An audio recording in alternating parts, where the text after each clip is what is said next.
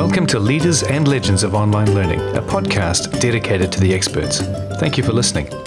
Each episode will be learning from the world's leading thinkers and practitioners in online learning and linking to ideas relevant to online teaching, working with online learners, and digital education. You can listen to the experts and check their profiles and link to some of their work on our website, www.onlinelearninglegends.com. I'm Mark Nichols, the interviewer in this episode. You'll meet Dr. Laura Gibbs in this episode. Laura is an enthusiastic teacher using asynchronous online education, formerly with Oklahoma University. Her work in ungrading and micro writing are examples of her practice that have benefited many online learners and that are immediately transferable. Just a quick note before we get started. Laura's internet connection during this interview was, well, not the best. She was gracious enough, though, to send through some of her responses by MP3, so you'll notice some changes in quality throughout this episode. I'm talking with Dr. Laura Gibbs, now retired from Oklahoma University. Laura holds a PhD in comparative literature from the University of California, Berkeley, and a Master's of Philosophy from Oxford University. And she started teaching online courses for the University of Oklahoma way back in 2002. Among her innovative teaching practices are ungrading and micro writing. Laura, it's great to be talking with you. Thank you very much. Can we start with a brief overview of your career in online teaching? Well, I think something that I always like to emphasize is the program that I taught for at my college, the College of Arts and Sciences, which is part of the University of Oklahoma, mm-hmm. was originally created by a very visionary dean in that college way back in 2002, as you said. And the way he saw online education at that time was that it was a way to provide access to students. Uh, the currently enrolled students at the university who were having trouble getting into the classes they needed to graduate. And so his vision was that we could offer classes fully asynchronously. I don't think we even used that word at that time, but that's what we were mm-hmm. doing was fully asynchronous classes without any scheduled meeting times and without any exams on campus so that students who were uh, busy with internships, jobs, juggling all kinds of things in their lives would still be able to get the gen ed classes they needed. So that's the program I taught for for my entire online career was a general education program for students who were not full-time online students, but rather full-time students at the University of Oklahoma who needed some online classes. Um, I taught a, a, variety of courses, but we sort of settled into the classes that were in highest demand for the students. And so one was a course in mythology and folklore, which satisfied a, uh, Western Civ type of requirement. And then the other one was the epics of ancient India, the Ramayana and the Mahabharata, which satisfied what they called at that time kind of depressing a non Western uh, requirement. And so I taught those classes um, uh, for many years, same classes, but they kept evolving. Mm. It looks as though you've had quite a bit of fun learning um, how to teach very well asynchronously. And it, it, sounds as though from ungrading and micro writing that there are various techniques that you've learned over the years. Can you tell us a bit about those and where they came from? Right. The, um, the most important thing for me was to create opportunities for, for sharing and connecting online. And right from the start, I didn't find the LMS very congenial for that. We were using Blackboard uh, when I first got started teaching online, and the discussion board was just kind of stifling. It wasn't fun the way I knew online discussion boards could be even back then. And then I had also started blogging, and I realized, whoa, now this is great, you know, because blogging is a way to do all kinds of writing and include multimedia, and then you can have comments together with the writing. And so I really settled on blogging and also websites as ways for students to connect and share through the blogs, and then also websites so that they could uh, publish their final work online in a way that would reach uh, a broader audience. Uh, you know, online and also importantly to reach future students in the classes. So over the years, that collection of student websites uh, was probably my most valuable resource because on the first day of each semester, I could say, Hey, you guys, look at all these projects people have done for this class in the past. And mm. it was soon an archive of hundreds of projects. So that was inspiring answered all kinds of questions that the students had about what we'd be doing in the class and and it was just cool that's what the internet is for and even now all these years later most of the students in my classes had not published a website of their own before. Uh, so I was always glad to show them easy ways to do that. Mm, excellent. So tell us a bit about ungrading and micro writing Well, about online grading. Since my students were doing a lot of writing and I was asking them to write a lot at, at their blogs, publishing these websites, I realized that I didn't need to put grades on their work. I just needed them to do the work.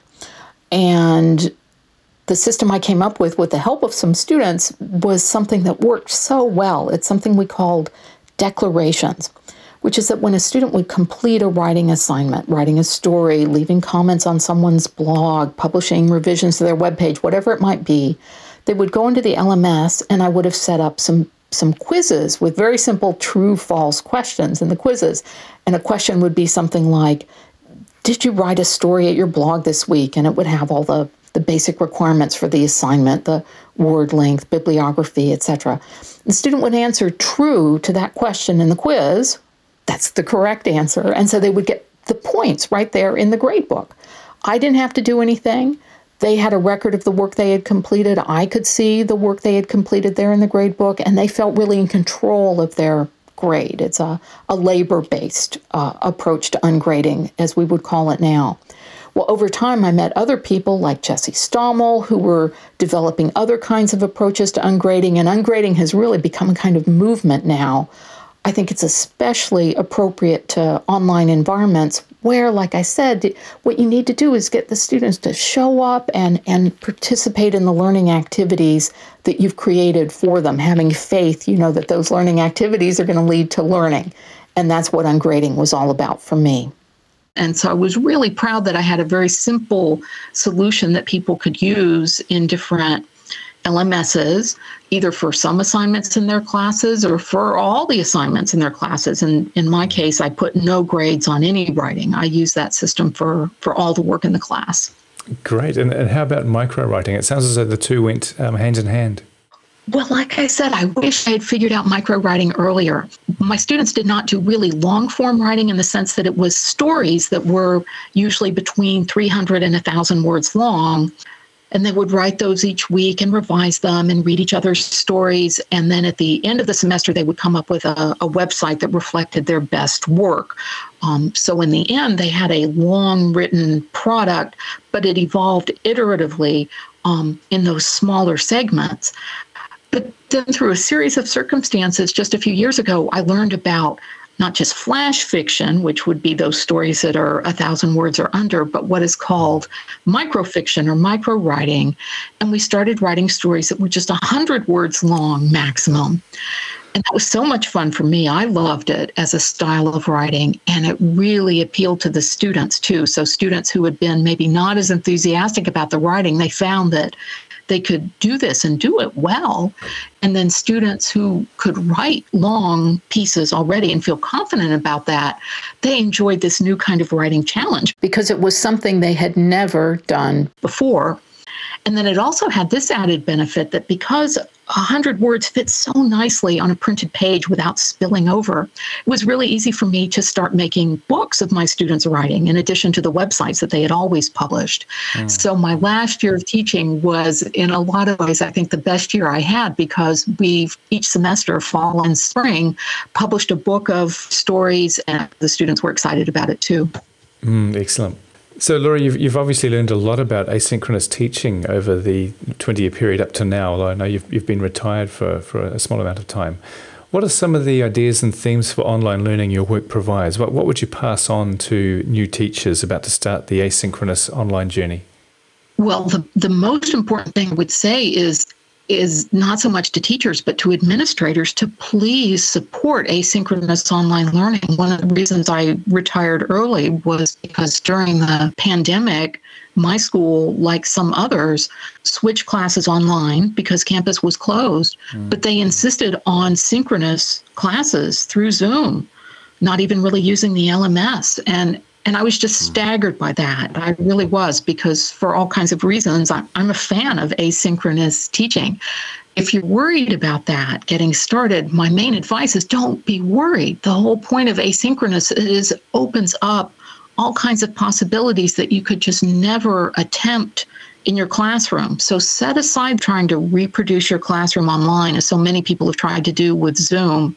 Just set that aside and and allow yourself to imagine completely new things. And luckily, there there are lots of people who have been teaching asynchronously uh, for a long time in different disciplines using different strategies. So go out there and, and just start asking questions and looking at what people have done. All my stuff I, I always published in the open because um, I like sharing what works for me, and a lot of things in in one discipline can easily be adapted to another discipline. So 100 word writing, you know, that's great for creative writing, but it's also great for for any field. Learning how to write concisely, clearly, um, and and to be able to revise your work and and do really excellent writing. Micro writing helps with all of that and that could work in literally any discipline where students are, are doing written work Mm-hmm.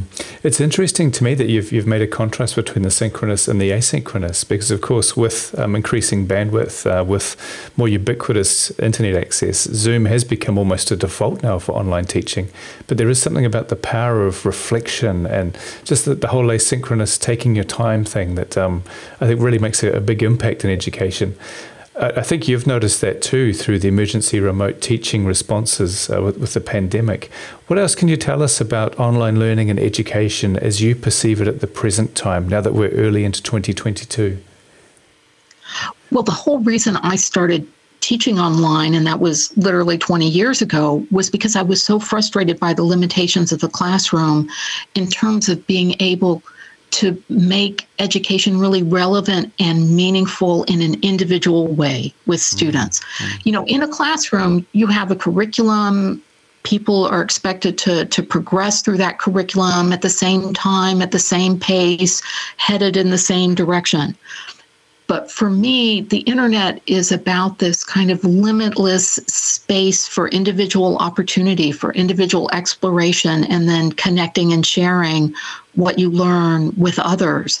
It's a very different model of education, and it immediately seized me when I first discovered the internet as a kind of ideal space for education, mm-hmm. absolutely different from a teacher led classroom.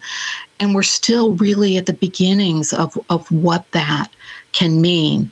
Um, and I guess that's why I was so discouraged by seeing people try to just reproduce their classrooms with Zoom.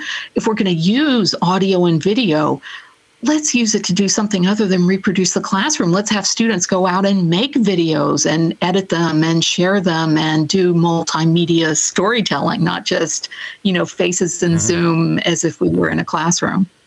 That's really interesting. So you, you see the asynchronous then as potentially more empowering for the learner, providing a more personalized experience if it's designed well, something that the classroom can't normally aspire to, especially in Zoom. Right, and that's true for individual interactions with the instructor and and you know let's say you know each student was getting 10, 15, 20 minutes of my time each week. That's actually a lot of time from someone who you know, has a lot of insight into learning and, and is an expert in the resources available. I was able to give them a lot of support and direction that I would never have been able to provide in the group setting of the classroom. And it also creates all kinds of possibilities for students to interact with each other. I worked really hard, as I said, on, on mm-hmm. running my classes as blog networks so that the students were getting a lot of one on one interaction with each other, which once again is just hard to carve out in that 150 minutes in the class classroom. Mm, I'm going to go out on a bit of a limb here, Laura, because it, a thought occurred to me as you were talking there. It's almost like, to put it really crudely, um, in a synchronous Zoom session, it's almost like the teacher's a dictator. Uh, but in the asynchronous world, there's a lot more democratization. Uh, people or students can actually um, engage with other students, and you're also free to be a bit more uh, engaging with individuals as, as you feel the need to. D- despite the crude political analogy, uh, is, is that something that resonates? Oh, it absolutely resonates. And I should tell you how I got started in all of this really before the internet. Hmm. I was part of a, a project at UC Berkeley back when I was an undergraduate. So we're talking back in the 1980s called Democratic Education at Cal, DECAL. Hmm. It's still going. If you look it up online, you can see it there, which were student organized, group independent study classes for credit. And it was a student run project run by the Student Union, inspired by the work of Dewey and mm-hmm. Freire. And it really shaped my perceptions of what learning can be and should be. And then when the internet came along, it was like, oh, here's the technology that we needed for democratic mm-hmm. education back in the day. So yeah, for me that that resonates perfectly with both my sense of what the technology can do, but also a philosophy of education behind it. Mm, great, yeah, Dewey and Freire. That's the two brilliant um, theorists. In fact, it'd be great to link uh, to that democratization work and, on the website. Decal.org, but if, if you search, you'll find it. They've got a website there at Berkeley, still going strong. Oh, great. I'll definitely do that. Laura, tell me about the research you'd most like to see. Uh, if you were to read the perfect journal article, what would it consist of? Well, let me tell you what I think is a perfect research study that I got to participate in because I'm not a researcher myself, mm. but I was so excited that uh, someone at my school, the director of our writing center, was part of a, a multi campus research project called the Meaningful Writing Project.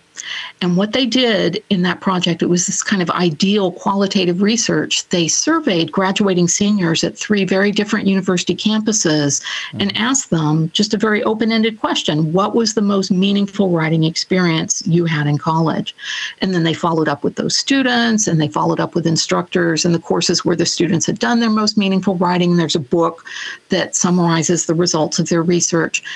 And to me, that's the kind of research I think is really powerful. That kind of just asking questions. You know, what is the most meaningful writing you've done? What is the best online course that you took? What is the online interaction that, that was most stimulating for you as a student? You know, research that's that's about getting inside people's thoughts, experiences, and feelings, and just somehow getting that out into the open. That's the kind of research mm. I like to read. Excellent. If I was to turn the tables on you, then uh, the best advice you would give online teachers about to start on an asynchronous journey? Well, I, this may seem kind of strange, but I'm just going to tell people get on Twitter. You know, I know social media has a lot of downsides, and of course, there's all kinds of stuff goes on at Twitter that is not educational. But the teacher network at Twitter, for example, organized around ungrading, organized around online learning, has just been spectacular. It's a place where you can interact with teachers, elementary school teachers who sometimes have best insights into education, with uh, instructors in your discipline, with instructors in completely different disciplines. I learn new things from teacher Twitter every day, and that I'm not retired from because it's it's really stimulating and exciting. Uh, so it's something I recommend. Great. So plugging into the social networks. And of course, you are the online course lady on Twitter. Exactly. I haven't changed my handle, even though I'm not teaching anymore. So I'm still online course lady. Brilliant. Well, there are no doubt there will be those who have influenced you uh, about your online teaching practice historically. Can you mention some of those folk whose ideas have been really meaningful for you? Um, perhaps some that we might also potentially interview as leaders and legends of online learning. Right. Well, one person that that I'm not sure if you've interviewed her yet or not is Michelle Pacansky Brock, uh, who's someone I've known for forever online. I think we first connected through our mutual use of uh, Ning, which was a kind of social media platform mm-hmm. for educators long ago. Um, but she is now heading up a, a project in California working on online course development for the California Community College System, which is one of the largest educational systems in the world, I would imagine. Mm. So she's so inspiring, you know, because on an individual level, she's a great teacher and a great colleague, uh, but she's also doing a lot of really important administrative leadership now. So she is definitely someone I one of the mention. biggest inspirations for me over the years was something called DS 106 Digital Storytelling 106, which was an amazing project that started at the University of Mary Washington. It's happened in classrooms, it's happened online, and it has an ongoing life online. So if you look at the hashtag DS106 at Twitter, you'll still see participants from that experience sharing things they create, sharing ideas about how to create things together online. And the people who headed that up, it was a bunch of people, but really a big shout out to uh, Alan Levine and to Jim Groom. Uh, who uh, got that started and provided a lot of inspiration for me as a teacher, and I know for a lot of other teachers too. That's wonderful. Laura, thank you very much. It's been very enlightening listening to uh, your, your, passion for asynchronous learning is uh, one that's been attested to by listeners. You're, you're a listener, uh, leader and legend nominee. So uh, thank you very much. It's been great talking with you and thank you for being a, a leader of online learning. Thank you for the opportunity to, to share my favorites. Thanks, Laura. You can learn more about Laura and her work from our website.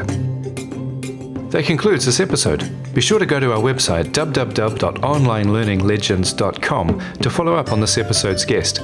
You'll also find links to others whose ideas continue to inspire and teach online learning professionals, and you can subscribe to future interviews. If you know of a leader or legend we've not yet talked to, please do drop us a line at onlinelearninglegends at gmail.com.